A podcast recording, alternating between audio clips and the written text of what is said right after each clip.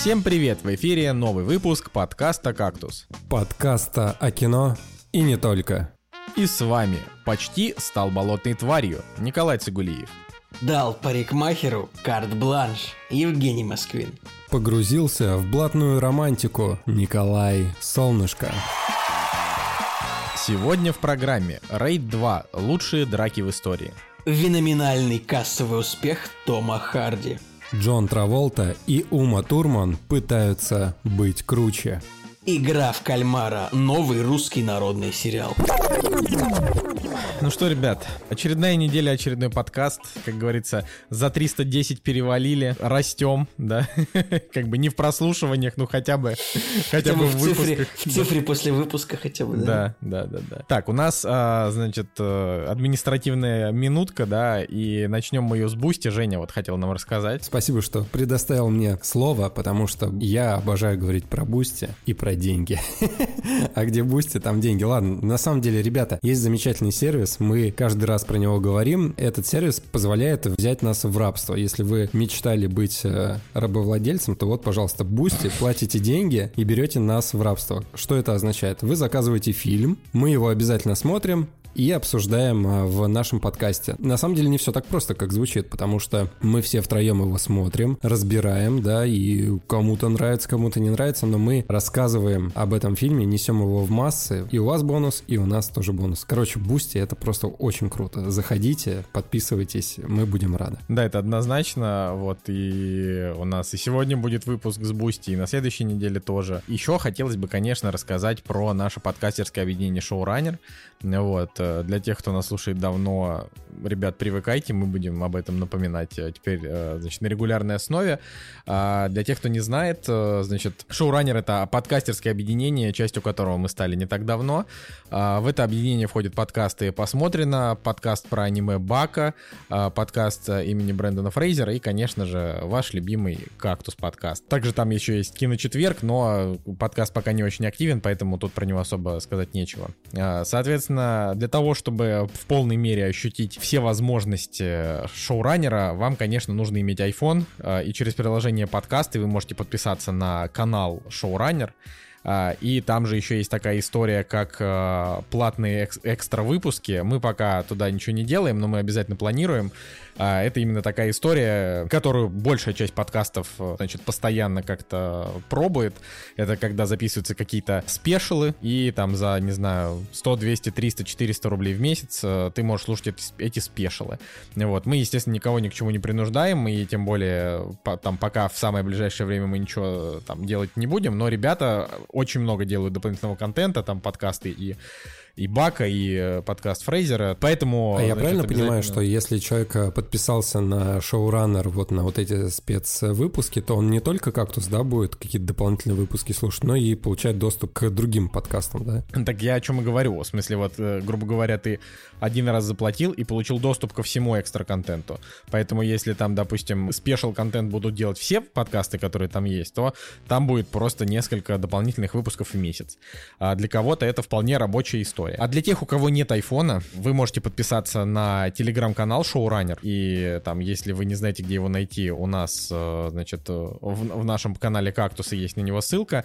Мы не будем его пока заспамливать контентом, пока что будем кидать туда только вот вышедшие выпуски для того, чтобы вы ничего не могли пропустить, чтобы могли, значит, слушать нас, получать удовольствие, радоваться и так далее. И, конечно же, еще одна офигительная новость на этой неделе, что подкасты появились в Spotify. К сожалению, в Spotify нету такого понятия, как, значит, каналы пока что, по крайней мере.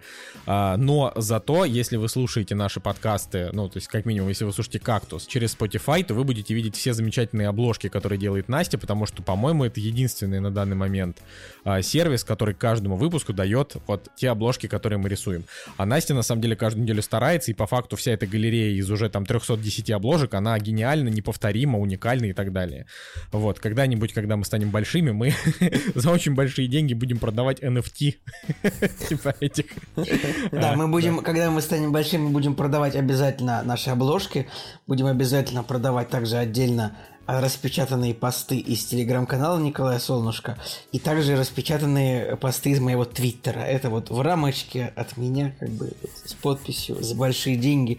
Это все будет, но всему свое время, как говорится. Ну да, и Да, но- подождем еще 310 выпусков.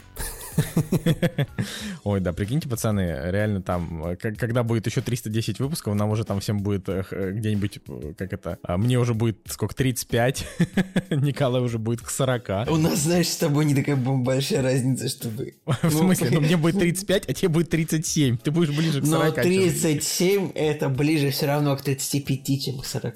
Ну, Хорошо, я согласен. Но это, знаешь, ну, зато это ближе к 40, чем к 30. Тоже правда.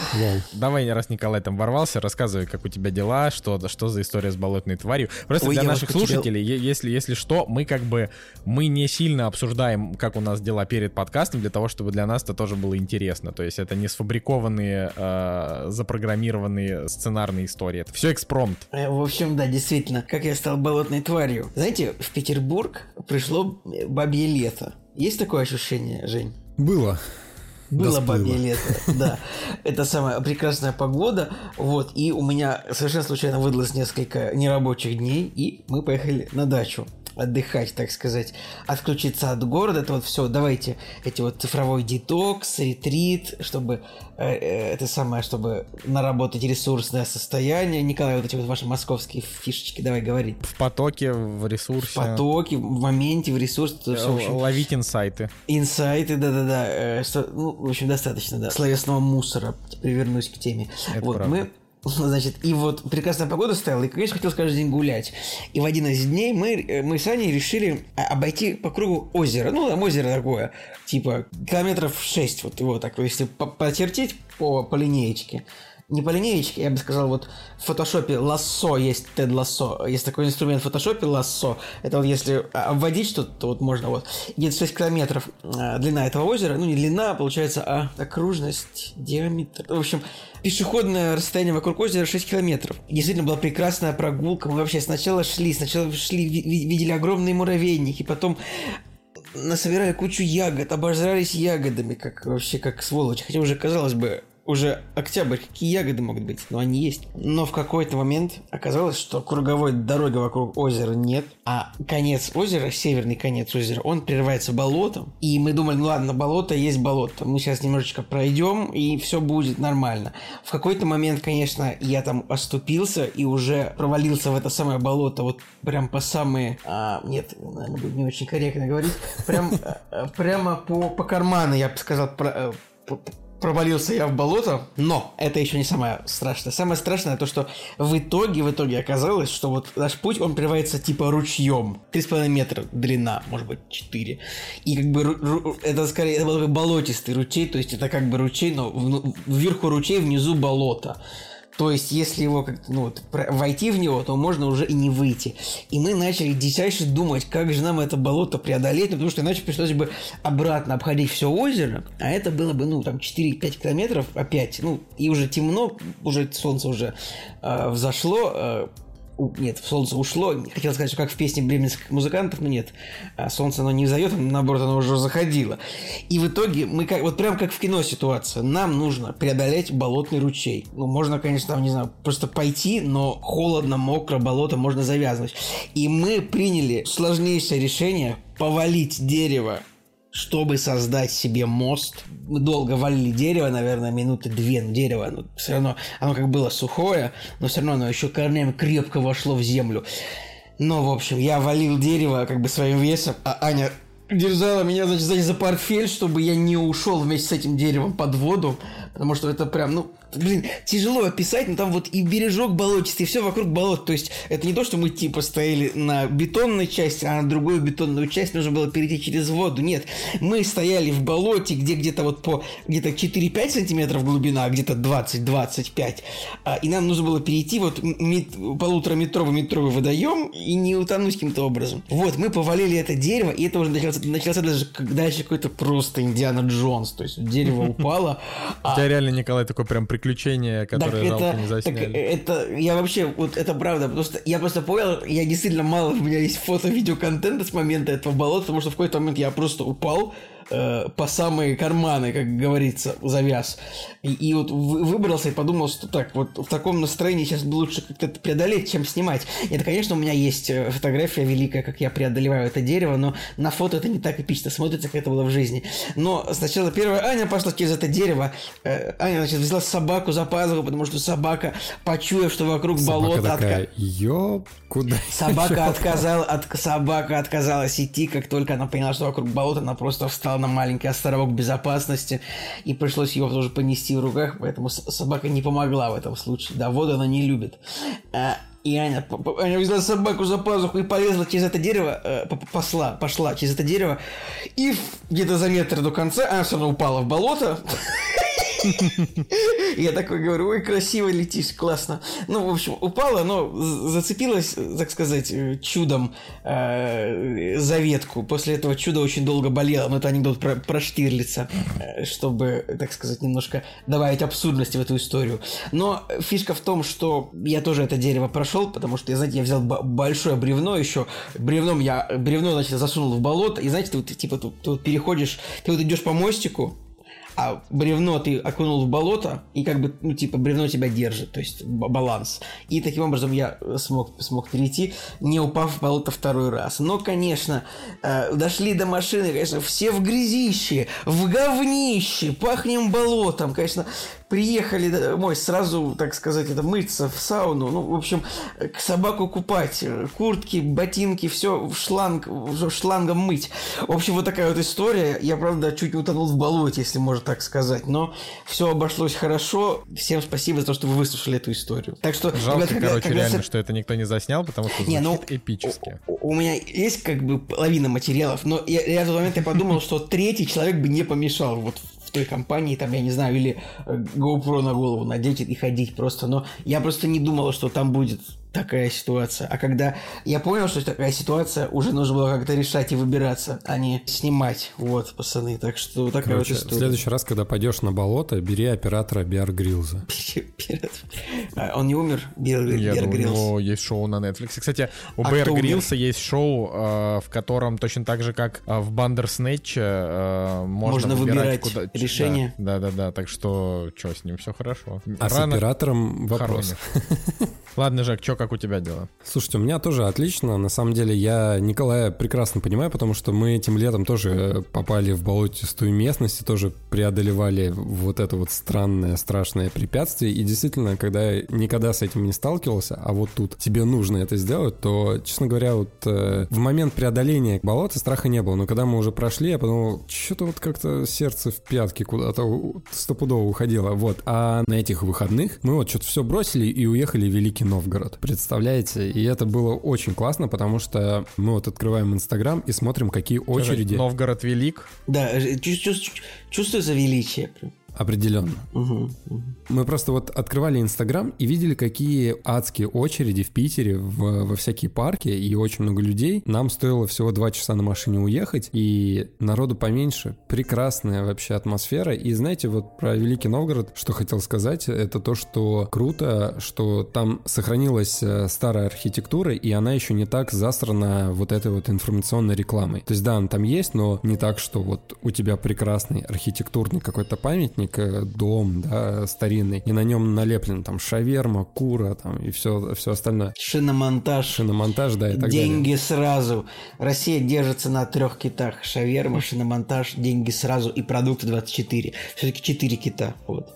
Короче, мы замечательное время провели, очень классно, там все красиво и круто, но я вот долго думал, о чем же рассказать, что же такое смешное со мной вообще могло произойти, потому что мы же как бы шутки про себя придумываем. И, знаете, сегодня решил пойти к парикмахеру. Три месяца назад я ходил к парикмахеру, и вот спустя три месяца я пришел к нему снова. Он меня вспомнил и такой говорит, ну что, как будем стричься? Я говорю, я даю вам карт-бланш. Я я впервые в истории, короче, рискнул сделать что-то отличающееся от того, что у меня было. Ты что, хочешь сказать, что ты больше не похож на Майкла Сэро? Да тяжело сказать, прическа на самом деле другая. Понятно, что если я завтра утром встану, помою голову и уложу так же волосы, как они укладывались э, сотни лет до этого, то, в принципе, наверное, я буду похож. Но сейчас, как меня уложили и другая форма прически, короче, необычно. Это приятное чувство, и оно странное, потому что ты вот привыкаешь к одному какому-то стилю или привыкаешь э, к тому, как ты выглядишь, а потом даешь человеку над тобой немножко поэкспериментировать, что-то внести, какие-то изменения, и я такой сначала думаю, как-то стрёмно, ребята, ну прям стрёмно, верните мне Да, все Жень, ну обратно. так мы, мы хотим фотографии. Давай, если мы соберем 30 комментариев, 40, то Николай и Женя скинут комментарии своих приключений. Окей, давай, тогда ты рассказывай про свою историю, может быть, мы у тебя тоже фотографию потребуем, если у тебя интересная история. Не, у меня, к сожалению, не настолько интересная история. На самом деле, я долго думал вообще о чем рассказать, потому что ничего толком интересного не происходит сейчас. Все, что сейчас действительно у меня происходит, это там подготовка к тому, чтобы на несколько дней улететь на отдых в Европу, что сейчас э, достаточно проблематично. Короче, это э, на следующей неделе, если все пройдет хорошо, я расскажу обязательно. Интересно то, что я, значит, закончил читать книжку одну хорошую, и после этого я, значит, сижу, и думаю, что мне читать дальше. И есть такой э, YouTube-канал «Редакция», который недавно обвинили во всех смертных грехах, но неважно. У, у, у редакции, э, значит, э, есть э, такой выпуск очень хороший про воров в законе. Там прям рассказывают, типа, о том, вот кто такие воры, вот это вот все. Ну, то есть вот история абсолютно недостойных людей, но это всегда интересно послушать, потому что это мир вообще отличающийся вот как бы от нашего, да, это другая сторона жизни. И там был один чувак, которого зовут, по-моему, Михаил Орский. Это, значит, чел, который вот сейчас паразитирует на том, Мне что... кажется, у него хорошая фамилия, чтобы типа Ор выше гор там или Ару. Ару. Ну да, но он, к сожалению, уже пере- перерос тот возраст, когда он мог так, э, значит, э, кекать, э, значит, и, к сожалению, он уже не такой смешной. Ну, в общем, а, чувак, который паразитирует на том, что он когда-то был блатным. И книжка, вот, которую он написал, а, называется «История русского гангстера» или что-то такое. Опять же, я, вот, я, я ее читаю и даже не помню её название толком.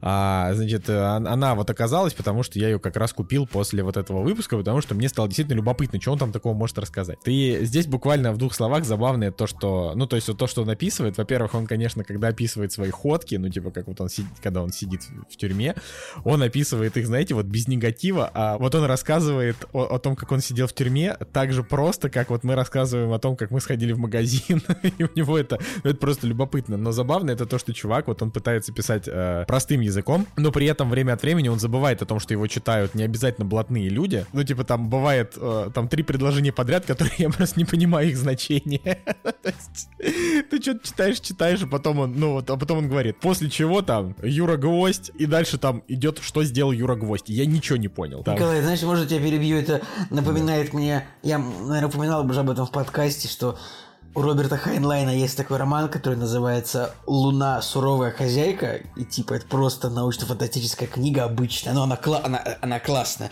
Это обычная научно-фантастическая книга. Короче, у нее есть популярный перевод в России, который называется «Луна жестко стелет». И это просто обычная книга английская, на английском языке, переведенная в стиле тюремного сленга. Я не знаю, зачем это сделано. Зачем Там- это там, сделали, там, действительно, ну, то, то есть там э, главные герои, там, типа, это правда люди, которые сидят в тюрьме, но они там, там ничего не- невозможно понять, что написано, хотя в оригинале там просто Боб сказал это, Майкл пришел туда.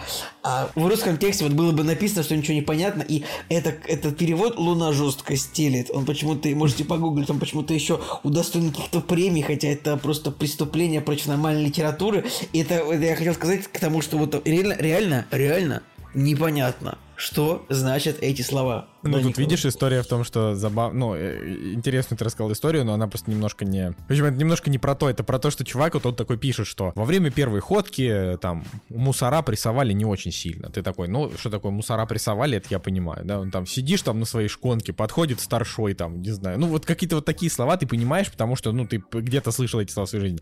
Но иногда он просто реально скатывается в описание каких-то таких вещей, ну, что-то в духе, я сейчас не смогу э, воспроизвести, но условно значение того, что он рассказывает, это значит, что, допустим, вот попал ты в изолятор, в котором сидят, значит, стукачи, и вот эти стукачи, вот процесс, который они над тобой делают, вот он имеет тоже свое название, да, то есть то, как они там за тобой следят, или то, как ты там с ними борешься. Короче, вот у, этого всего есть какие-то свои вот эти вот обозначения, то есть вот все эти вечер в хату и прочее там э, не, не дают пацанам чефернуть, это вот самое простое, что там есть. И это очень забавно, потому что мужик пытается быть интеллигентным, но при этом скатывается в блатняк. Это, ну, это просто смешно и в то же время интересно, потому что, ну, просто любопытная книга. Но это так, это я буквально просто, просто потому что это э, самое, э, значит, одно из самых интересных контентных впечатлений, которые у меня происходит. Ну, подожди, Николай, ну ты, да. ты же правильно, это, это редакция рассказала, да? Не, редакция просто рассказала про воров в ну, законе, ну, там было... Мы, должны, а я... мы обязаны добавить, да. что все все понимают, и выводы на нашем канале вы делаете сами. Николай. Продолжай, пожалуйста. Вот, да, ну и просто я хотел сказать, что я вот, э, пока мы в эфире, я хочу уговорить вас посмотреть сцены из супружеской жизни, чтобы мы их с вами обсудили вместе, потому что мне очень жалко будет э, настолько сильную историю одному переживать. Я прям уже вообще много кому посоветовал, потому что, ну, это, походу, лучший диалоговый сериал в 2021 году, как минимум. А что делать, что если это... я хочу оригинал посмотреть? Ты можешь посмотреть оригинал и сравнить с этим, но тут как бы история в том, что мы будем смотреть обязательно оригинал, но версию, ремейк, версию 21 года мы смотрим, потому что мне, значит, а медиатека об этом попросили. Ну, я просто невероятно его... Там 5 серий всего, и еще пятая даже не вышла. Я просто вообще ну, так проник проникся. Я не знаю, я говорю, это, это а вот одно из самых сильных впечатлений. Вообще, я понимаю, что, видимо, у меня такой период в жизни, когда мне нравятся чисто такие жизовые истории, что мне немножко надоел такой э, развлекательный такой экшен-контент. То его не хватало, то его стало слишком много. В общем, и сейчас как-то хочется больше каких-то таких жизненных историй, каких-то таких интересных драм. Но я правда очень советую, я бы реально хотел обсудить с вами. Но это вы уж там, конечно, сами решайте. Я думаю, что мы можем пойти... Переходить к да, переходить. «Кактус» — подкаст о кино и не только. Ну что, друзья, самая интересная, на мой взгляд, часть нашего подкаста — это премьеры недели, четверг. И мы все этого долго ждали, но вы не поверите, но 7 октября в этот четверг выходит новая часть Джеймса Бонда и, скорее всего, последняя для Дэниела Крейга. Мы так долго ждали, тысячи переносов. Наверное, первый фильм, который пострадал от ковида, который переносили, я не знаю сколько, ну действительно очень много раз. Не, ну слушай, очень много фильмов переносили, но надо просто сказать, что Джеймса Бонда переносили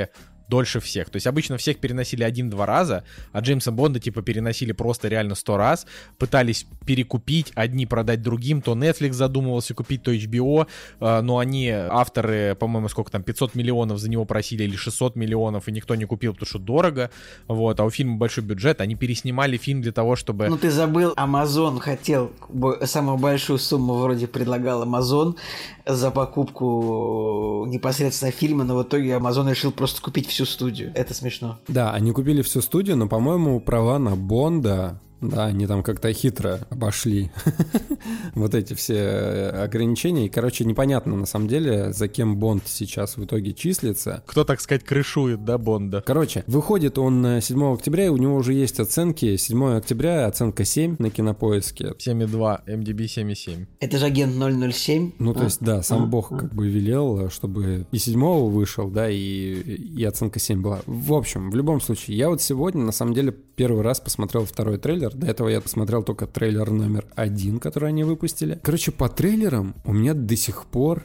складывается ощущение, что сценарий там говянистый. Слушай, ну уже многие говорят, что сценарий хуже, чем в Скайфоле, и совсем намного хуже, чем там в Казино Рояле. Поэтому многого, наверное, от него ждать не стоит, но Аня де Армас достаточно. Сегодня вышло интервью с э, Керри Фукунага, режиссером этого фильма. И знаете, что он сказал? Он поведал о том, что у него не было сценария на определенные сцены, и в какие-то моменты он снимал фильм без сценария. И причем они говорили какие-то усредненные фразы, которые могли бы подойти под ту или иную сцену. Снимайте погоню. Да, что-то типа этого. И, короче, потом уже просто склеивали. И как бы режиссер говорит о том, что ну вот когда мы склеили, оно внезапно все друг другу подошло. Но, ребята, ну это же странно, действительно. Слушай, ну давай, давай так. Во-первых, Кэрри Фукунага это на самом деле, возможно, один из самых переоцененных людей в современном Голливуде сейчас. То есть это, очевидно, клевый, талантливый чувак. Ну, он там снял настоящего детектива, снял маньяк, но при этом э, как бы давать ему после этого делать Бонда... Все возможно это все равно авантюра. Ну, это я имею в виду,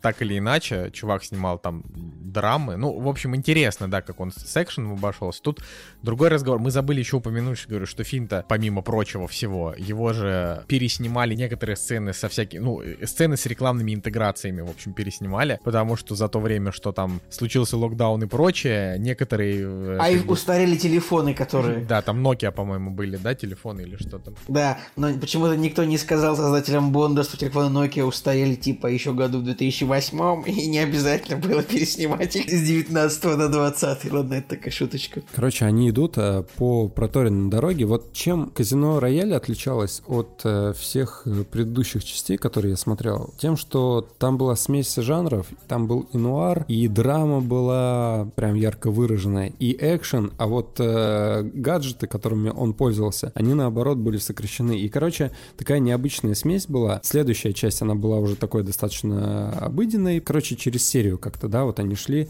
хорошо, плохо, хорошо. Вот, но Бонда нужно как-то разбавлять, Бонда нужно делать интересным, а здесь, э, вот э, судя по трейлеру, сделали все по классике. Да, есть клевые моменты, которые отсылают к ретро-машине, да, то, что он на этом Астон Мартине старом гоняет, и это все круто смотрится. Но вот нужно что-то необычное. Опять же, я смотрю на Реми Малика, Рами. он классно выглядит, классный актер, но, блин, это опять тот же самый злодей с покореженным лицом, который хочет уничтожить мир. Короче, нужно посмотреть, да, понятно, что так вот по трейлеру все это тяжело обсуждать, но пока как-то вот я спокойно отношусь к последней части. У меня нет какого-то трепета от того, что, о господи, Дэниел Крейг последний раз его играет, нужно вот срочно нестись в кино. Мне кажется, уже нужно было на предыдущей ноте где-то уходить, да, может быть, в предыдущем фильме. Какой вообще предыдущий фильм? Он назывался «Спектр», и я, например, его не смотрел. Николай, я тоже, я тоже не смотрел «Спектр», я даже не знаю, а как ты, а ты собираешься смотреть э, этот фильм без «Спектра»? Я, да, я буду смотреть без «Спектра». Такая же, говорят, «Спектр» отвратительный. Спектр отвратительный, потому что он максимально стерильный, в нем не было абсолютно ничего. То есть, если нужно привести в пример какой-то фильм, который вы можете назвать, что этот фильм стерильный, так это реально Спектр. Он скучный, стерильный и неинтересный. По традиции, да, предыдущий фильм был плохой, это должен быть хорошим. Ну, посмотрим. Ну, как бы, это, это правда, вот что Женя говорит про, про традицию. Мне больше интересно, как фильм себя покажет в российском прокате, потому что а, на прошлой неделе произошла а, такая безумная вещь, что даже в, в Америке заметили, значит, про Венома. Николай, ты можешь тут вступить, потому А, что это удивительный образ, э, удивительная ситуация, что Веном собрал в России очень много денег. Миллиард рублей за первый уикенд. 13 миллионов долларов, ну чуть-чуть больше. Я, вообще- я не знаю, как это произошло, почему. До этого вроде казалось, что Дюна собрала очень много денег, там что-то там было 500 миллионов, 600, ну какие-то такие суммы за первый уикенд. Хорошие суммы для нашего рынка, тем более, ну, пандемия, все-таки туда-сюда еще как-то где-то половина билетов продается только на сеанс, да. И, и удивительно, что почему-то все пошли смотреть Веном. А я не знаю, это какой-то новый тоже, какой-то новый форсаж, новое народное кино. И якобы говорят, что это потому что Том Харди. Да я не верю в это, потому что, ну почему на Дитя 44 7 лет назад не пошли на Тома Харди, на Легенду 15 года, на Капона с лицо со срамом, что-то не пошли на Тома Харди, я не знаю, как бы, ну, Безумный Макс нормально выступил, тоже собрав, ну, в итоге большую сумму в России, достаточно достойную. Я просто думаю, что народу нужно простое развлекательное кино, и вот Веном Да, появляется. это похоже на то, но просто, ну, это очень редко такое бывает, что средненький фильм, получая такой же средненький сиквел, это никогда такого не бывает, чтобы он еще улучшил свои показатели. Более того, еще и в Америке Веном лучше собрал. У меня глаза сейчас на лбу, потому что я не понимаю, как это получилось, меня нет объяснений. Я бы вообще ставил бы на то, что он соберет в 4 раза меньше, в 5, чем он собрал, потому что обычно,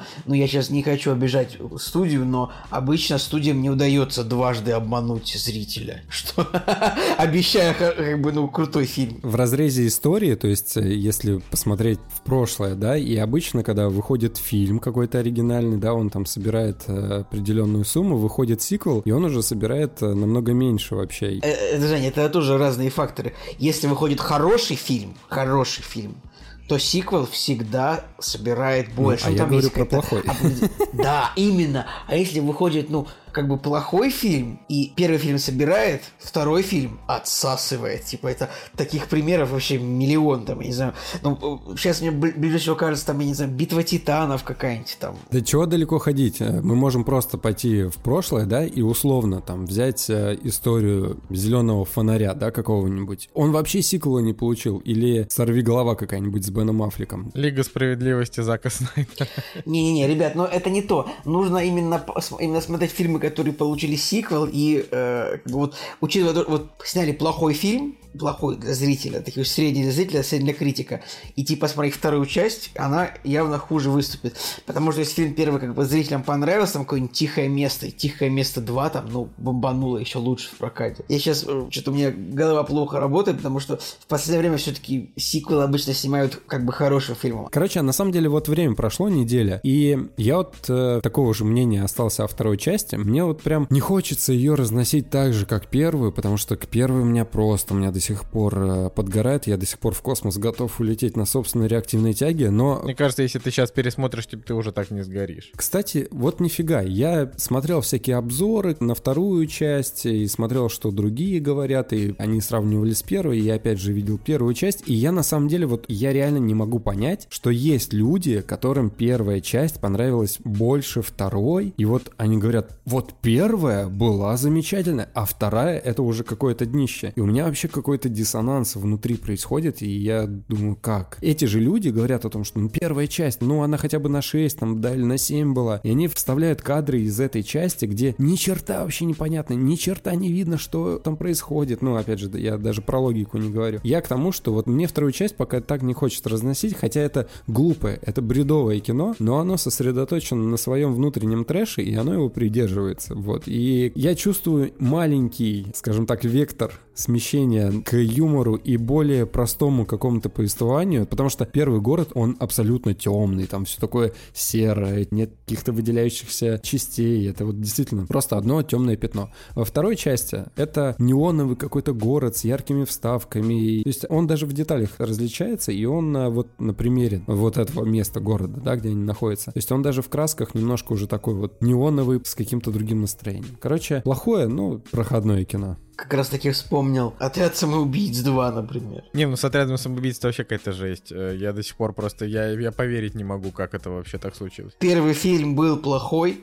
и вот Я не Второй- считаю даже, что первый был плохой, но И второй, второй был на три раз. головы лучше. второй, вто- да, дело в том, что второй был, конечно, лучше, и на второй раз уже не удалось обмануть зрителя, типа что... это- вот, а у Венома как-то удалось, я не, я не знаю в чем. А, кстати, какая я касса сейчас у отряда самоубийц 2? То есть сколько они денег в итоге собрали? 50 миллионов в Америке, 120 в мире. Типа очень мало, в 6 раз, в 5 раз меньше, чем первая часть, в 4 раза меньше. Короче, мне просто интересно по итогу, э, чем закончится история, значит, э, история Веном против Дюны. Ну, то есть, э, очевидно, что в России это уже разнос.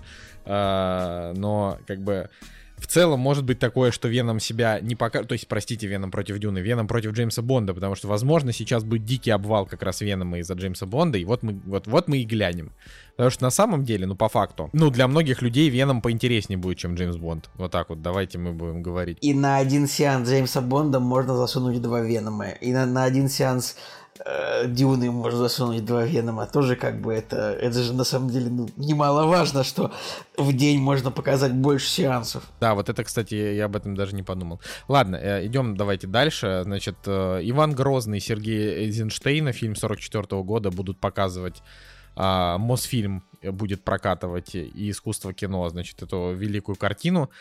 А, Женя, я насколько понимаю, уже собрался, значит, ее смотреть. Да, более того, мы уже купили билеты, и история такая, что в Ленфильме будут показывать этот фильм, и сеансы идут один за другим, то есть сначала первая часть, а потом э, вторая. И я давно не ходил в кино на два сеанса подряд. Понятно, что там продолжительность э, не такая большая, ну то есть полтора часа всего идет э, фильм, то есть это не Дюна, которая там два с половиной часа идет. Но все равно, да, э, два сеанса подряд, это интересно. Причем, а, на самом деле, так получилось, что вот когда мы были в Великом Новгороде, а, мы зашли в музей кино, он такой частный какой-то музей, да, но там очень много всяких э, экспонатов было собрано, каких-то фотографий и так далее. Знаете, кайф был в том, что можно было взять любую кинокамеру старую и на нее попробовать поснимать. Это было очень круто, классное впечатление. Вот. И там как раз а, показывали отрывки Ивана Грозного, и я подумал, что я у Эйзенштейна ничего не смотрел. Очень давно хочу что-то посмотреть. И тут мы открываем, значит, э, премьеры, и Иван Грозный выходит в кино, и мы такие, оп, и купили билеты уже. Поэтому на следующей неделе я, наверное, уже расскажу о своих впечатлениях. Будет ли это ремастером-то или нет? Потому что Да, непонятно. это отреставрированная версия, так что все должно быть хорошо. Ну, об- обязательно, обязательно расскажешь. А самое главное, что Андрей Москвин, оператор у Ивана Грозного. Очень важно, да. Короче, это э, лю- любопытно, потому что Эйзенштейн это вот одна из таких для нас, э, для кактуса, для всего неоткрытых страниц э, великого кинематографа, но а, это надо, конечно, э, к, к такому кино нужно готовиться примерно так же, как к Тарковскому, то есть это надо понимать, э, что ты сейчас сядешь смотреть. С Тарковским я до сих пор не могу вот заставить тебя посмотреть Сталкера, потому что я каждый раз понимаю, что это будет что-то вроде а, там тех фильмов Тарковского, что я уже смотрел, и я, я такой думаю, блин, может, не, не сегодня. ну, короче, из-за Джеймса Бонда и, очевидно, из-за Венома там с прошлой недели на этой неделе премьер очень мало, да, в сравнении с предыдущими, то есть там русский фильм «Нас других не будет», э, документалка про Бодрова. Мне кажется, что это прикольно, но, скорее всего, она пройдет мимо, и мне, конечно, интересно посмотреть про Бодрова фильм, но просто в кино я на него не пойду. Знаешь, э, какая история была? Мы тоже э, хотели на этот фильм пойти в Ленфильм, и я такой, сейчас я куплю билеты. Я захожу купить билеты, а мест нету. Весь зал выкуплен. Ну, Жень, а, наверное, других-то уже и не будет. Ну, нас других не будет. Окей, ну, короче, ничего интересного, так что я, пред- я предлагаю идти дальше. Подожди, есть один нюанс маленький. У нас, получается, в «Не время умирать» э, Лея Сейду играет, и с ней же выходит э, другой фильм, который называется «Суперзвезда». То есть с одной актрисой две картины на одной неделе. Мне кажется, просто переносили Джеймса Бонда только ради того, чтобы на одной неделе у него было два фильма. Кстати, фильм «Суперзвезда» в оригинале называется «Франц», просто Франция. Очень, конечно, смело называть э, так громко фильм, Жень, который... Николай, как, как, как в 5. оригинале еще раз? «Франц». Фердинанд. А, господи боже. У тебя скоро, мне кажется, Николай волосы повыпадают с такими шутками. Да, и без шуток. Окей, из цифровых релизов. На этой неделе э, выходит э, уже ставший классикой документальный фильм «Гунда» про свинью, который обязательно «Кактус» посмотрит и обсудит, э, очевидно, после таких громких заголовков, что там про него говорят. Пока непонятно, да, где он там выходит. Не вижу никаких нигде анонсов, просто то, что он должен выйти 7 числа, но я с удовольствием посмотрю. Значит, также 7 числа выходит фильм «Злое» Джеймса Вана, который тоже стало любопытно посмотреть, хоть у него и не очень высокие рейтинги, просто потому, что о нем о, очень интересно буквально все пишут. Пишут, что это одновременно и просто полное говно вообще, и одновременно это шедевр. То есть, что местами видно, что это большой крутой режиссер, а местами видно, что это дешевая хрень. И вот мне интересно, я хочу посмотреть на этот контраст, поэтому фильм «Злое» мне вот, как бы я его, я его точно так же жду и буду его смотреть, и он, насколько я понимаю, да, вот уже 7 октября его можно будет купить а, в онлайн-кинотеатрах. Посмотрим, сколько он будет стоить. Если там будет стоить, там, не знаю, 800 рублей, то хрена лысого я его куплю. Потом куча ужастиков, тоже, опять же, ничего такого интересного. И, Да, ну, на самом всё, деле все, наверное. да. То есть ближайшая вообще цифровая премьера нормальная, это 14 числа, но это уже на следующей неделе будет э, Шьямалан. А так до этого вообще какая-то шляпа выходит. Босс Молокосос 2, да. Ну, короче, да, сейчас с этим немножко беда. Но, опять же, если мы там посмотрим наши дружественные, любимые онлайн-кинотеатры, то много всего интересного выходит. То, что не показывают в премьерах. Например, третий сезон сериала «Голяк», который, если вы не смотрели, это супер крутейший сериал. То есть, вот прям вот для любителей Гая Ричи он очень классный. Я, Это- кстати, жду. Я буду не против Галика да, посмотреть. конечно, этот Голяк сезон. это вообще кайф. Потом, например, а, вот тоже мы уже, по-моему, обсуждали фильм, который «Безумное кино для взрослых», который в оригинале назывался как-то что-то про порнографию. Про учительницу, вот его тоже можно там уже по подписке посмотреть в некоторых кинотеатрах. А, Ну, такие вот дела. Я, кстати, хотел э, сказать э, буквально в двух словах, что на следующей, по-моему, неделе выходит фильм, который называется «Исчезнувший», Э, но он на самом деле называется не так, а название сделали «Исчезнувший», как вот отсылка к «Исчезнувшая», И там постер один в один, как у фильма «Исчезнувшая», прям в тех же цветах. И, блин, это, конечно же, экспонента. И я просто думаю, блин, вот, вот же бессовестные. Беспринципные. Вот, всё, конечно, беспринципные, да. А, кстати, да, я что тоже можно сказать, что я тут побывал на презентации Кинопоиска, их премьер д- 2021-2022 год. И из интересного на одну секундочку показали кадр, в общем, с намеком на продолжение дозоров. То есть там показали кадр с Хабенским в метро из ночного дозора и сказали, что типа, йоу, ждите продолжение. Любопытно, потому что до- продолжение дозоров это хорошо. Гораздо интереснее, если Хабенский продол- сыграет злодея в продолжении майора Грома. Это где такая новость была? Это я только что придумал из А, головы. блин, ну, Мне кажется, тогда у людей будет гораздо больше причин поддержать майора Грома, если там будет еще и Хабенский. Николай, блин, ты реально, ты утомил уже этим. Ну, Николай, Мы сами поддерживали майора Грома. Майор Гром охренительное кино. Вообще, сколько можно? вот поддержите его, как бы, я считаю. Невозможно. Ладно, поехали дальше. «Кактус» — подкаст о кино и не только. Так, друзья, перейдем, так сказать, уже к, к актуальному, к тому, что уже посмотрено, что уже вышло и о чем можно рассказать. Правильно ли я понимаю, что сейчас весь интернет бурлит игрой в кальмара? Правильно. Я на самом деле, вот что я хочу сказать, я не смотрел игру в кальмара, но когда появились новости, короче, что это вообще такое? Мне может кто-нибудь объяснить? То есть э, выходит сериал корейский, в котором, э, значит, сериал, сериал про королевскую битву, то есть там героев помещают в какую-то игру, они, значит, в ней должны победить, победитель выигрывает деньги, остальные жестоко умирают. И я такой, погодите, но ведь Николай Цигулиев два месяца назад рассказывал про такой же сериал. Абсолютно, абсолютно ты прав. Э, Значит, а, а еще буквально недавно я смотрел фильм тоже с похожей тематикой. То есть, э, поймите меня правильно. Я прекрасно понимаю, что это очень популярно и людям нравится, но я не против того, что сняли еще один такой сериал. И если снимут через месяц еще один такой сериал, я тоже буду не против. И пусть это только азиаты снимают такие сериалы. Я только за. Но я не понимаю, что произошло в этот раз, что весь интернет русскоязычный просто взорвался игрой в кальмара. Я не могу просто в туалет сходить, чтобы мне из унитаза кто-то не крикнул «Посмотри игру в кальмара!» Я прихожу на работу, все такие «А вы смотрели игру в кальмара?» Я говорю, блин, чуваки, я вам каждый день рассказываю про какие-то клевые сериалы, но вы рассказываете про какую-то игру в кальмара. Да, действительно, действительно, Николай Солнышко абсолютно прав. Это кошмар. И сейчас я расскажу вам про игру в кальмара. Ну, я как человек, который вот, я как считаю, что если о каком-то сериале начали говорить, значит, ну, нужно посмотреть на его оценки, на его тематику и посмотреть, что же это такое, Сколько трейлер посмотрели. Я посмотрел 6 серий, весь сериал не успел досмотреть к подкасту, извините, время было ограничено, тонул в болоте, да? Но, как бы, ну, обычно по 6 сериям, ну, можно сделать вывод уже какой-то. Давайте перейдем к делу. Итак, игра в кальмара. Это действительно очередной сериал о том, как люди азиатской национальности участвуют в игре на выживание, чтобы выиграть что-то там. В данном случае деньги.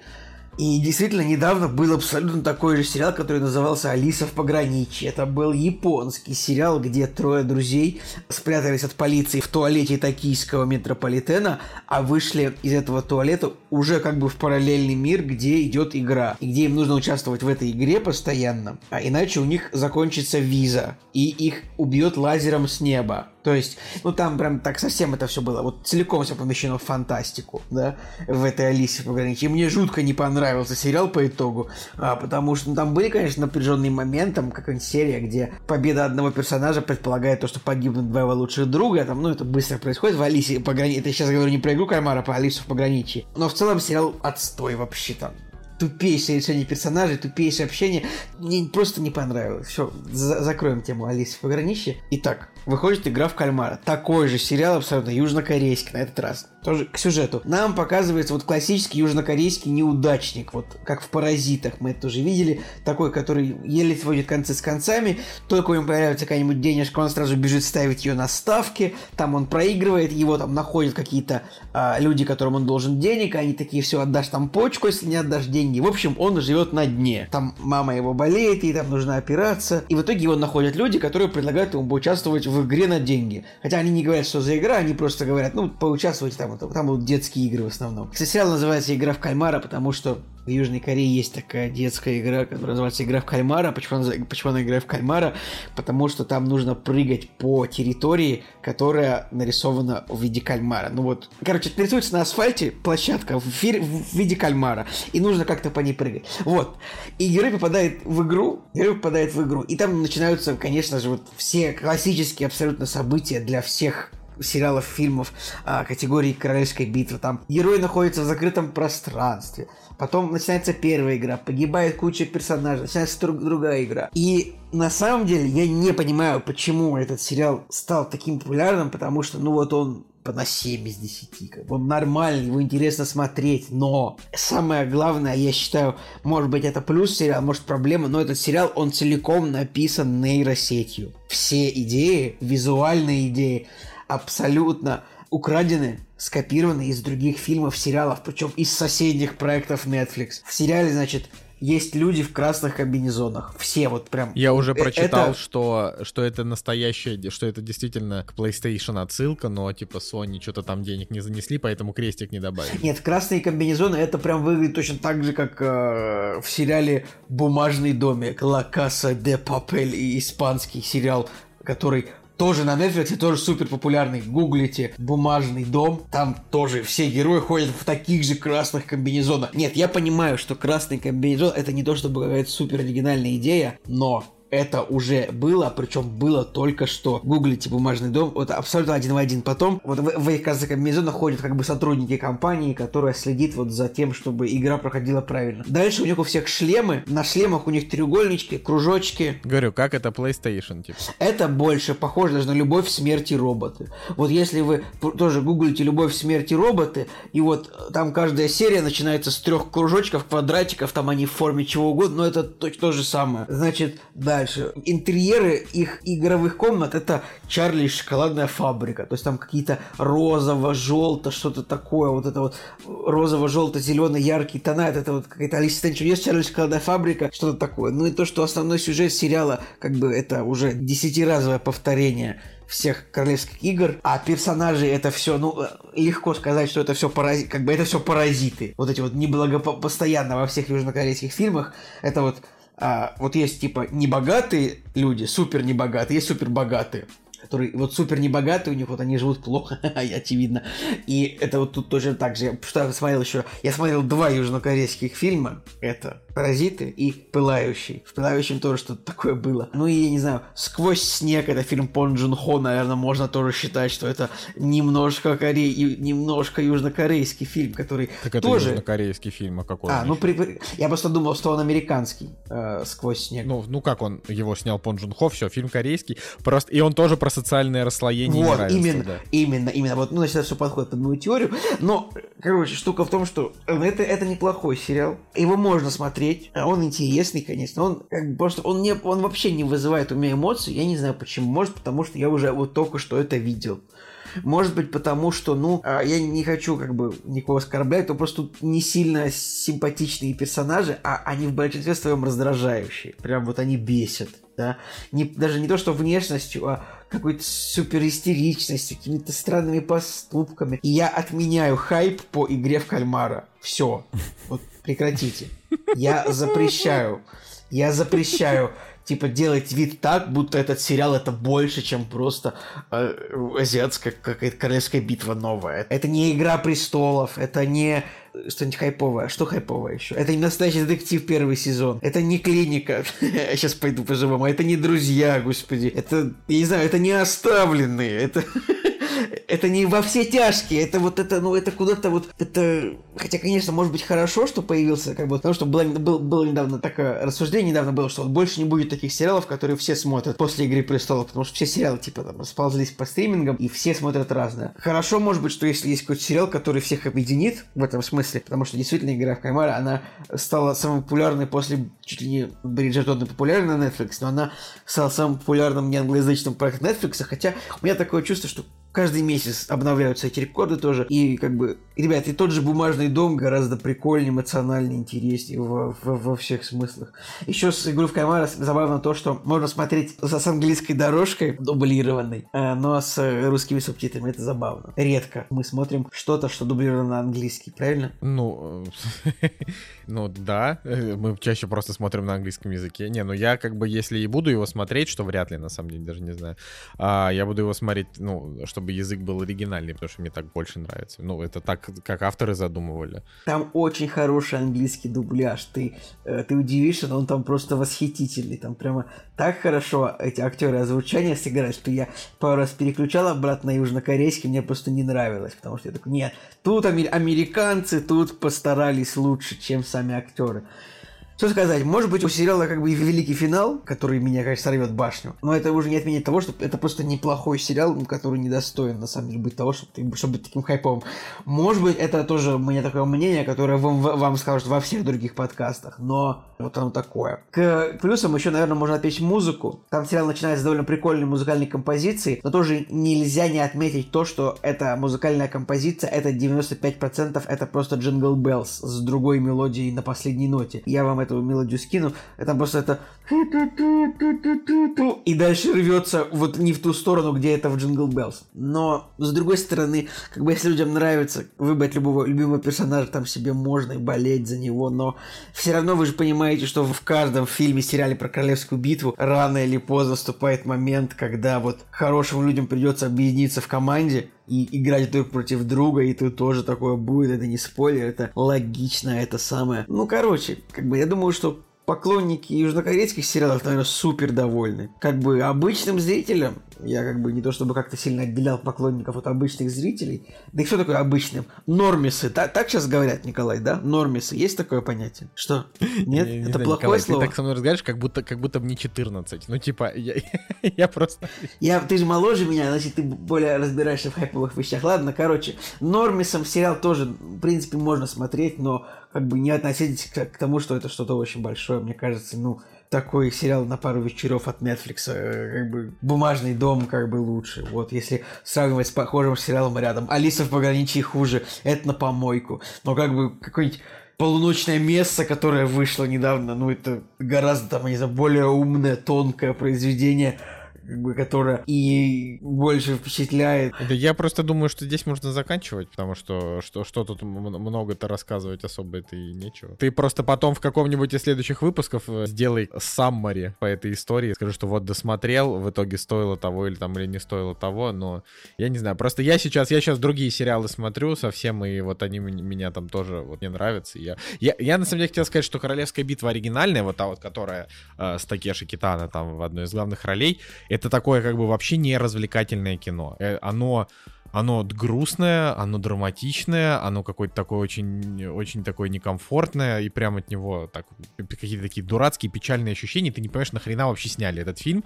Он, э, типа, понятно, он культовый, он крутой, но он какой-то такой, блин, ты Мне думаешь, кажется, вот такое ощущение от всех фильмов с участием Такеши Китана, нет? Ну, Ну, ладно, не, это- ну, не во всех, но, ну, это, окей. это Короче, иронично. мысль просто в том, что это действительно не развлекательное кино, но с каким-то таким социальным подтекстом, но а, ш- вот оно такое. А как бы игра в кальмара, Алиса, вот это вот, э, которую тоже смотришь, это все чисто, ну, как бы развлекуха гламурная. Поэтому я к тому, что они немножко так растеряли дух а, вот той самой королевской битвы, от которой тебе погано на душе. Поэтому, не знаю, я как бы, я, я все равно рад любым вот таким вот моментам, когда людям вдруг начинает что-то нравиться, и вокруг этого возникает хайп, потому что это происходит в последнее время настолько редко, что ты уже отвыкаешь от того, что вокруг чего-то есть какой-то шум. То есть это вот эти вот времена золотые Ютуба, когда каждую неделю новый конфликт на Ютубе и разрастается, и просмотры, вот это все.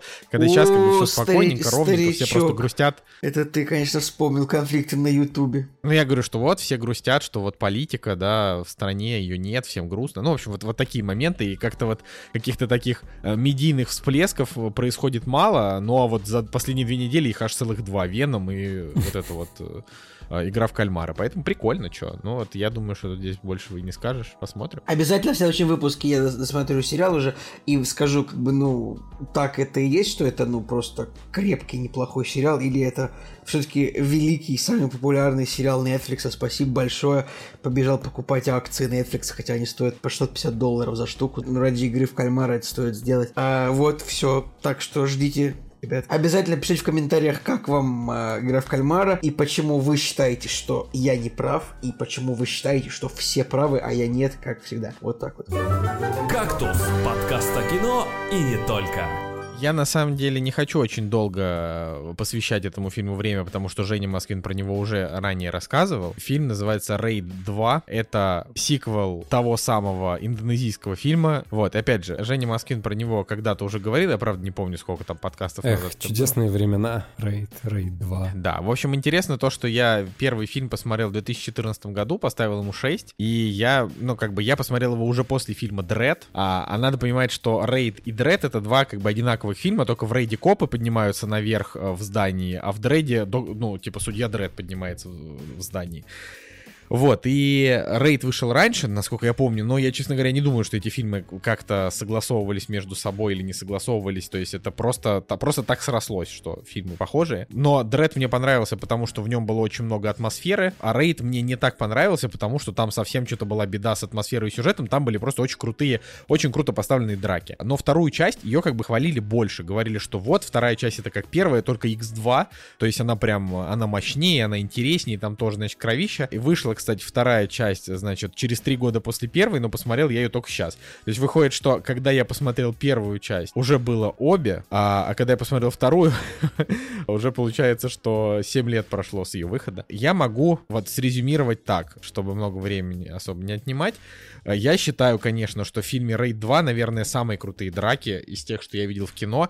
Возможно, это так кажется на контрасте э, с Mortal Kombat, который вышел не так давно, который после фильма Рейд 2 он вообще не воспринимается. Ну, то есть ты вспоминаешь Mortal Kombat и думаешь, что я смотрел. Но когда я там ради интереса включил несколько классических драк Джеки Чана из его старых фильмов, я подумал о том, что драки Джеки Чана, они выглядят просто как прикольные акробатические номера. Ну, то есть э, такие с юмором в основном, со всякими дурацкими моментами, где у него там промежность чуть не попадает в бензопилу, но он там отпрыгивает. Ну, Такие моменты всегда опасны вообще. да, ну вот, и, и как бы э, Джеки Чан, там, его ранние фильмы потрясающие, всякие доспехи бога, смокинг, вот это все, ну, то есть этот смокинг даже не то, что ранее, прям совсем есть ранее. Это все супер, но если мы говорим именно про драки, я правда не знаю, где еще круче, потому что в рейде это вот уровень постановки, он настолько сумасшедший, что я искренне не понимаю, почему Гаррет Эванс и т- там, по-моему, двое чуваков, кто ставили драки, это исполнитель главной роли и еще и тот, кто играет наемного убийцу еще в, в, в этом фильме. То есть од- одного зовут Ико Уайс, главный герой, а, значит, а второй, который играет наемного убийцу, это а, Яян Рухьян.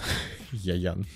А, вот, и вот эти два человека, они, они поставили, значит, боевые сцены в рейде. Я не понимаю, почему эти люди не поставили боевые сцены во всех фильмах, после которые вышли после рейдов. Я просто вот... И потому что нужно буквально уволить всех людей, которые занимаются драками, и только чтобы эти занимались ими. То есть, если после фильма Рейд ты думаешь, блин, да, это было круто, это было лихо, ну, с точки зрения драк, но там сюжетик был скучный, то после Рейда 2 у тебя какой-то отвал башки просто происходит, потому что вот эти сцены, где они буквально впечатывают лица в асфальт, просто э, проламывая щеки с, с кровью, где он там одной ногой одному сворачивает шею, второму проламывает кадык, и ты думаешь, господи, как это сделано? Там, не знаю, ломает ему ногу напополам, и ты такой, блин.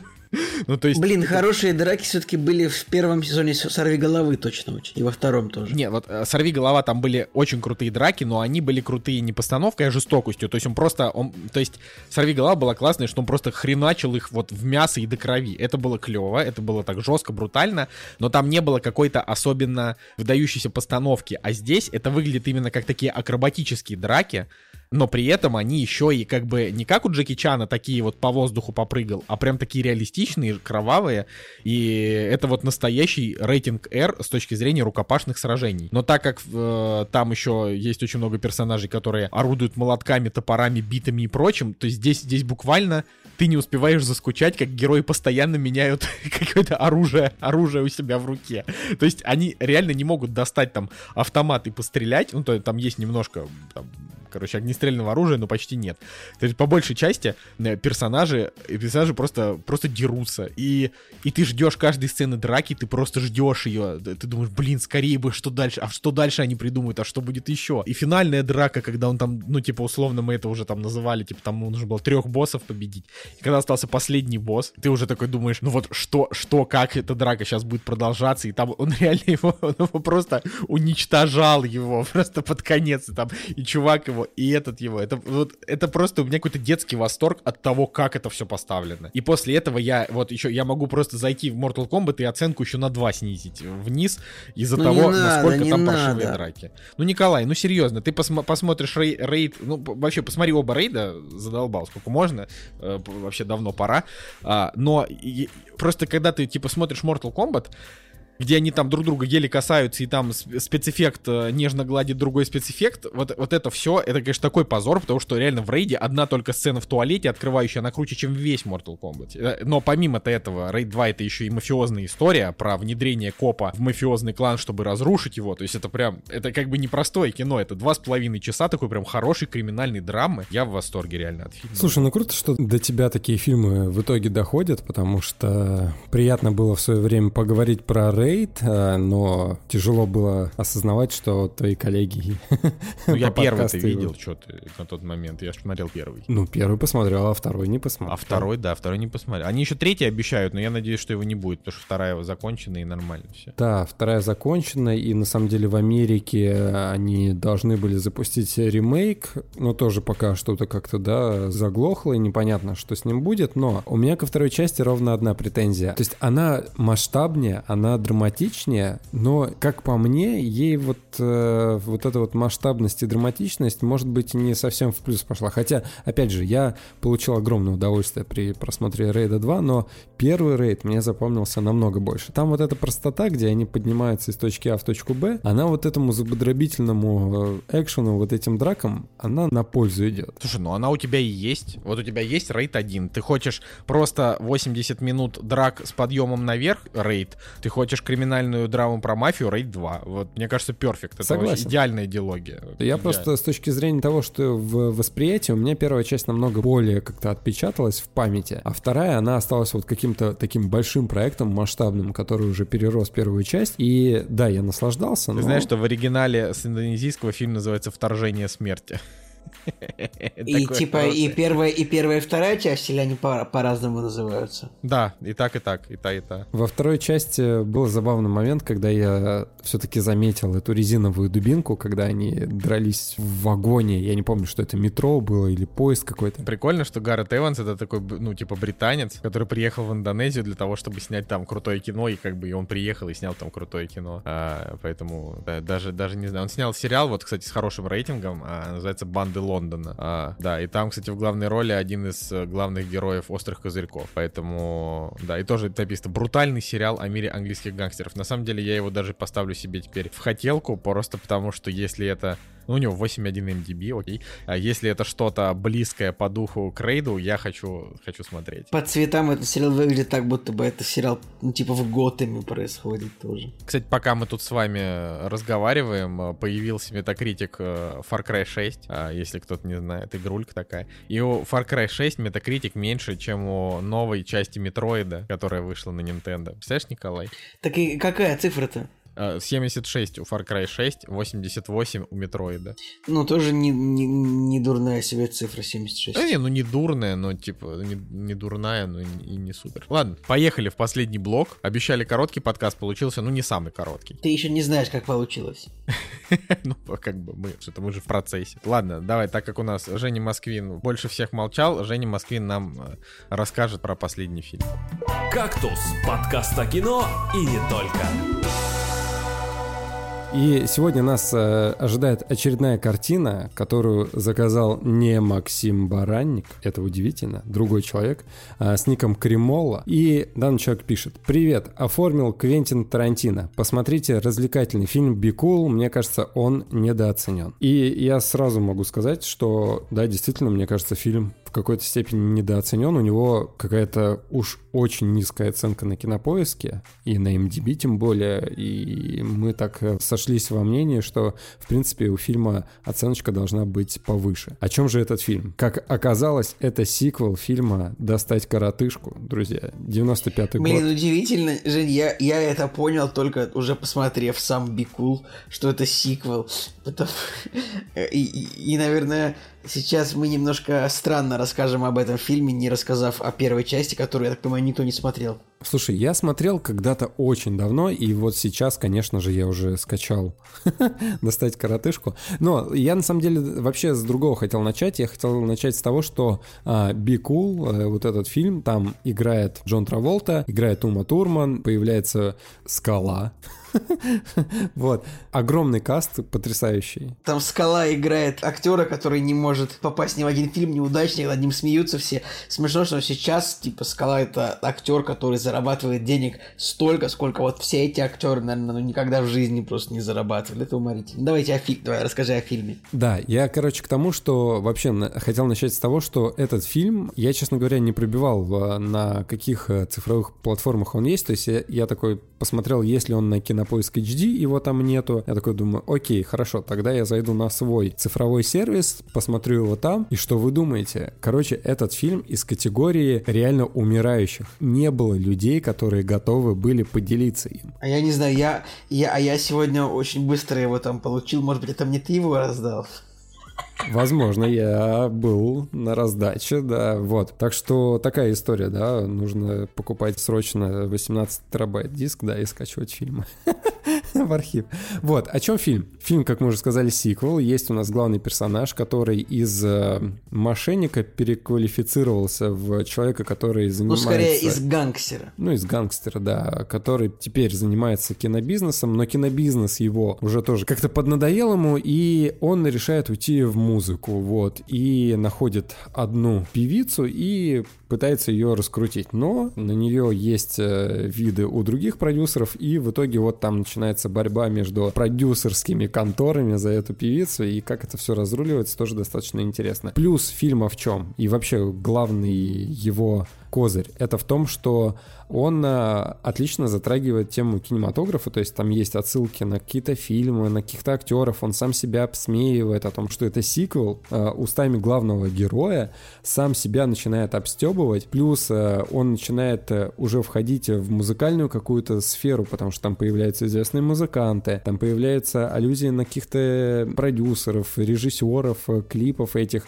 R&B-шных, появляется Black Eyed Peas. Aerosmith. Aerosmith. Э, в, на награждении клипа там на заднем плане сидит... Э, Фред Дёрст. Да-да-да. Это вообще очень смешно. В общем, э, он такой, он прям вот о вот этой поп-культуре, кино и музыке. Внутри этого есть еще и сценарий. Я, короче, что хочу сказать? Я хочу сказать, что, ну вот для меня «Будь круче» — это такое кино. Вот когда я был ребенком, я смотрел э, какие-то фильмы на СТС, э, которые потом, когда я вырос и залез на Кинопоиск, я понял, что рейтинги у них очень очень низкие, и типа, они считаются так себе. Но, но в детстве я их любил. Там такой же можно рассказать там, про фильм «Сын маски», да, который считается одним из худших фильмов в истории, а мне он в детстве очень нравился, просто я чисто с него угорал. А, я понимал, что он туповат, но нравился. Вот фильм «Будь круче», он вызвал у меня примерно такие же эмоции, за исключением только то, что он не туповат. Ну, то есть, это фильм, в котором буквально лучшая роль скалы. Это вот не тот скала, который прописывает у себя в контракте, что он должен выглядеть мужественно, просто как пусечка, простите, а вот реально круто крутой чувак с классной самоиронией, ну вот прям огонь. Это воссоединение Траволта и Умы Турман э, вместе с танцем. А, это очень крутые шутки, э, связанные там с расизмом, э, совершенно потрясающим чернокожим персонажем-боссом. И это такой прям нетипичный Винс Вон э, и Харви Кейтель, который себя как бы высмеивает. Это вот тот вот, э, значит, негр, который все время пытается выпалить из пушки, который такой чисто такой персонаж-дурачок. То есть этот фильм, он просто собрал в себя все, что я люблю на самом деле, если это... И как бы, и я посмотрел его, я прям, вот я ему 8 хочу поставить. Ну, типа я поставил ему 7, но я считаю, что это 7,5. Просто для меня это, это просто чистое удовольствие. Я смотрел, я просто нарадоваться не мог, насколько вот я, я был доволен. Очень удивительно. И я реально не совсем понимаю, почему он так сильно не полюбился людям, вышел там сразу на DVD, а почему у него такой низкий. Не, нет, ты, почему он вышел на DVD сразу? Он был в кино, ты ошибаешься. Да, он был в кино, потому что что-то я вроде прочитал, что он там... У него не самые отвратительные сборы, сборы, конечно, он собрал, ну, 150 миллионов собрал в Америке, но я тоже не понимаю, почему у него такой низкий рейтинг, типа, почему у него 5,8 на AMD, 5,6 на AMD. Не, ну ладно, ты бы, ему ну... сам поставил 6, а как бы у него 6,2, то есть, значит, что ты его оценил примерно так, как большая часть. Ну, 5,6, что это, Сумерки 3, я не знаю. В общем, к этому фильму просто нужно относиться. Это, конечно, не- немножко странно, что наш Бусти донатер э, закинул нам именно вторую часть, а не первую, хотя первая там она более высоко оценена там и так далее. Но я реально вот когда ее смотрел, это вот сродни какому-то, знаете, вот такому детскому празднику. Они просто собрали кучу крутых актеров. То есть вот помните, был фильм такой «Переполох», да, который мы обсуждали, вот этот диалоговый какой-то ад э, с э, Майк... С Шоном Пеном Шоном и Кевином. Спейси. Да, да, да. То есть ты это смотришь и думаешь, для чего это снято, кому это снято, почему так там все это. То есть это просто два часа времени потраченного впустую, потому что там нет ничего, ни остроумия, ни самоиронии, это просто какая-то жесть. Ну, типа, просто вот пустое кино с хорошими актерами. А здесь, может быть, фильм и пустой, но он там и сатиры достаточно хороший, там и персонажи такие смешные, карикатурные, запоминающиеся. То есть вот «Будь круче» это как, ну вот сейчас, ну можно сравнить с какими-нибудь, э, ну там условно это как «Джентльмены Гая Ричи», только «Джентльмены», они, конечно, сыграны круче, поставлены интереснее, диалоги там круче, это без вопросов. Но «Be Cool» это вот... э, Ну, это, это- блин, это я бы больше сравнил, что это какая-то смесь криминального чтива и однажды в Голливуде, по большому счету. То есть это реально фильм о том, как вот какие-то голливудские воротилы пытаются что-то сделать, контракт друг от друга украсть, там прижать, а тут какие-то э, чернокожие рэперы, русская мафия, тут с русским вообще уморительно. Там еще в кадре есть русский паспорт попадает, там если открыть, там есть кадр, где персонажу попадает в руки русский паспорт русского мафиози. И там это самый смешной русский паспорт, который я видел в кино. Это гораздо смешнее, чем Фома Киняев из идентификации Борна, потому что этот русский паспорт, который у него в руках попадает, он, можете открыть чат, я его сбросил, там написано «Союз советских социалистических республин», во-первых. Во-вторых, страна там не ЮССР, а УРСС. И в-третьих, то, что на одной странице паспорта у него паспорт, а на другой странице там у него какое-то свидетельство, что он лауреат диплома пластины из природных ресурсов ЗАО Урал Алмаз Инвест. Это просто это самый смешной русский паспорт в этом фильме. Ну, это как бы вообще очень маленькая деталь. Но просто штука в том, что в этом фильме очень много самого разного контента. То есть там прикольный э, гангстер Траволта, который как бы просто бегает, решает вопросики, разруливает. В принципе, нормальная Ума Турман, которая пытается за умершим мужем как-то тоже почистить дела. Потом персонаж Дуэйна Джонсона тоже прекрасный абсолютно. Этот гомосексуальный молодой человек, который работает охранником, телохранителем, но хочет быть актером. А Это просто прикольный персонаж. Потом вот мне не понравился Винс Вон очень сильно, потому что он и сыграл гаденько, и персонаж у него говно. Поэтому вот Винс Вон, в принципе, он сейчас уже потерялся в профессии немножко. Вот, ну, в принципе, в этом фильме вот он реально очень плох. Потом тут э, в качестве певицы они взяли популярную в свое время певицу Кристину Миллиан. Может, вы уже не помните ее, но у нее были там популярные песни вот в nokta işte. Такая певица уровня Келли Роуланд. Группа Destiny's Child там Когда фильм а, начинался, и где-то к середине я уже подумал, так, интересно, этот фильм снят ради чего? Ради того, чтобы расширенно показать а, танец а, Джона Траволты и Умы Турман, потому что они там и обстебывают танец из криминального чтива, то есть сначала начинают просто как-то, да, танцевать, потом конкретно повторяют какие-то движения, то есть я такой сначала подумал, так, ну реально, этот фильм существует только ради того, чтобы показать вот этот вот танец снова. Потом, значит, я подумал, а не существует ли этот фильм только ради того, чтобы раскрутить э, Кристину Миллиан, да?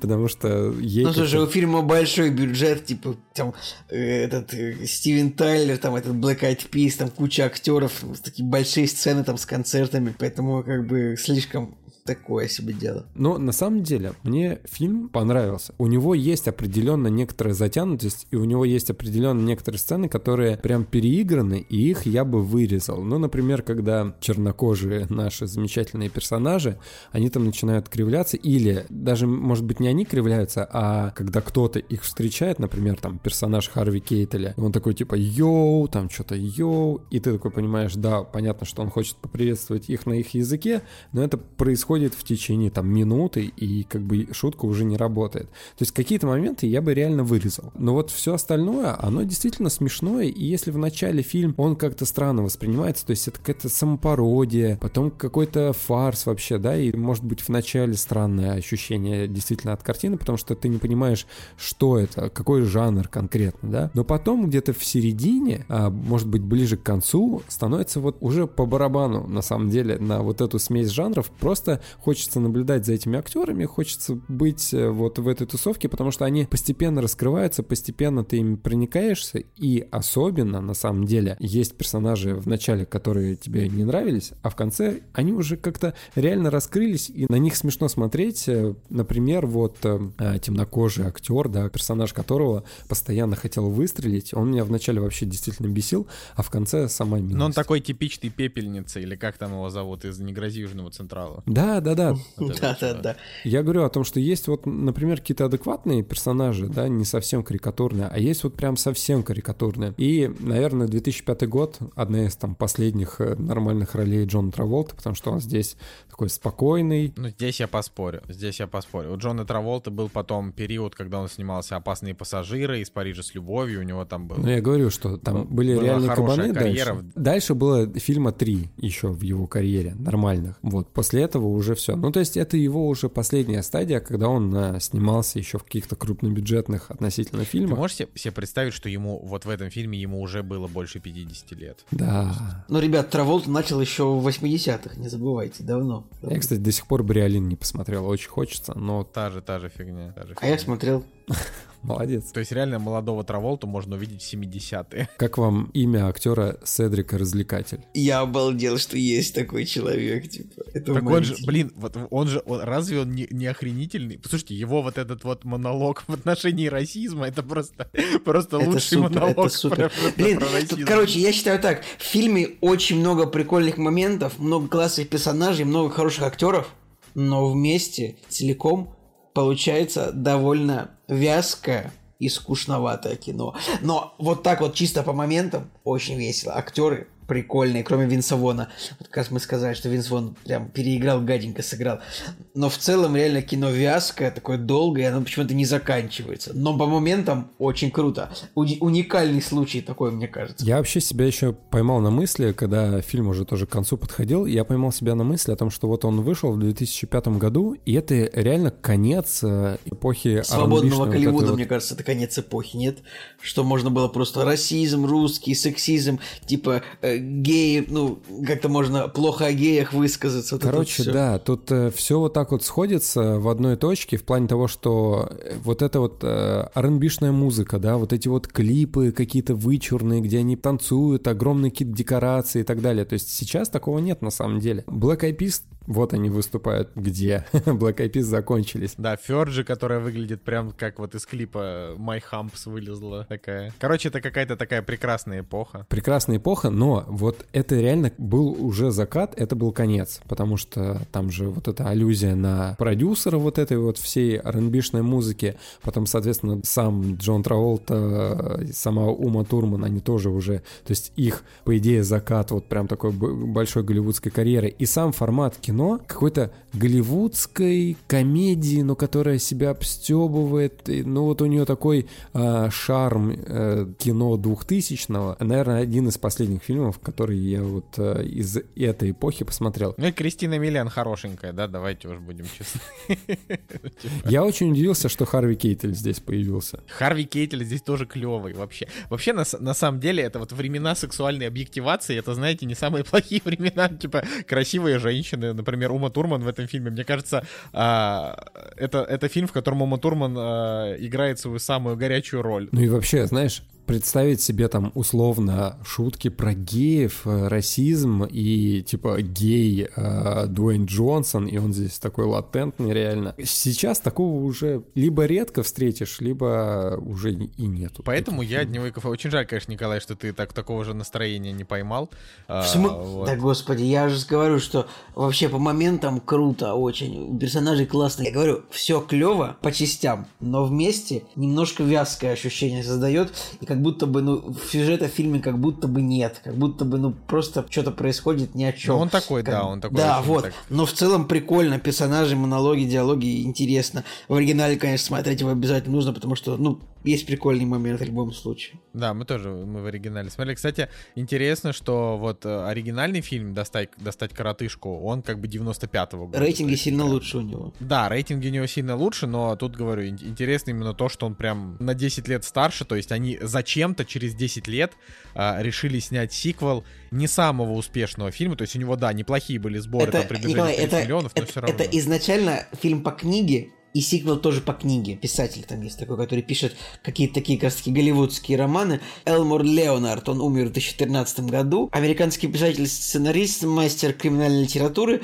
В прессе часто именовался одним из величайших и наиболее узнаваемых американских криминальных писателей в истории. Поэтому Опа, так это он написал Джеки Браун, по которой Тарантино снял. Вот. Жители Детройта считали его своим Диккенсом, Стивен Кинг великим писателем, а Квентин Тарантино своим творческим гуру. Собственно, ну поэтому вот по нему и поэтому, собственно, и сняли. Вот. Не, не потому, что первая часть хорошая, а может быть потому, что просто вот так. Слушайте, ну первая часть действительно хорошая, на самом-то деле. Я вот э, смотрел ее в детстве, ну я не знаю, какие-то года там были, 2000-е какие-то, то есть я не помню уже досконально, что там происходило, но по большому счету э, воспоминания приятные. И если так посмотреть э, вообще на каст, да, на режиссера, то есть режиссера людей в черном, по составляющим очень так все приятно. И я поэтому с нетерпением жду, когда я вот э, завтра или послезавтра пересмотрю вот эту первую часть, посмотрю, насколько сильно они отличаются. Давайте только мы еще скажем, что все-таки с переводом, все-таки фильм, наверное, называется в оригинале не «Будь круче», а «Остынь». Типа «Be cool». Это не «Будь, кру- «Будь круче», это, конечно,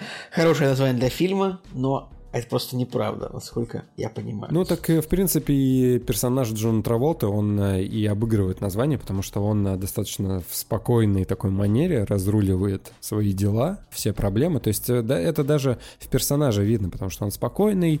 Ну, действительно, да, мне кажется, что название, оно такое двоякое. Вот, ну, я думаю, что мы можем на, на этом закончить. Советую реально посмотреть фильм. Оценки тогда какие? 7, 7 и 6. Семь с половиной. Ну, я, может, тоже на семерочку перейду, я даже не знаю. Я вот смотрю, что как бы, ну, персонажи прикольные. Все, все равно странный фильм. И вот странно, почему Странный, у него рейтинг согласен. 5,8. Я ничего Он мне не- напомнил, знаете, вот есть такой фильм с матовой удочки русский, который э, я про него пару раз как-то говорил Я в подкасте. помню его. Это человек со стороны посмотрит и подумает, боже, что это за ублюдочное дерьмо. Фильм 2004 года Олега Степченко, то есть он прям синоним э, некачественного фильма. Но при этом, когда я его посмотрел, я прям от него получил большое удовольствие. И вот именно с матовой удочки это примерно вот такое же кино, как, как Be Cool. То есть э, набрали актеров, э, которые сеч- там сейчас довольно известны, и тогда тоже были там известны. Они играют какой-то непонятный театр абсурда, там просто происходят какие-то сумасшедшие, несогласованные друг с другом сцены, э, но тебе весело. Вот как-то какие-то такие схожие, схожие мотивы есть. У этого тоже там криминальная история, тоже там, когда происходит убийство, персонажа абсолютно не испытывают никаких эмоций на эту тему, и тебе от этого смешно. Но все-таки я считаю, что самое главное в об этом фильме это то, что вот я уже, как я сказал, то, что Дуэйн Джонсон в итоге стал самой большой звездой как бы Голливуда, чем больше, чем все эти персонажи вместе взятые, наверное, когда-либо были. Это, это меня больше всего веселит. Я не знаю почему. Просто удивительно, потому что наверняка Дуэйн Джонсон не ожидал. Ну вот, вот смотреть вот этот фильм в 2005 году и знать, что Дуэйн Джонсон станет самой высокооплачиваемой звездой Голливуда, это было невозможно предсказать.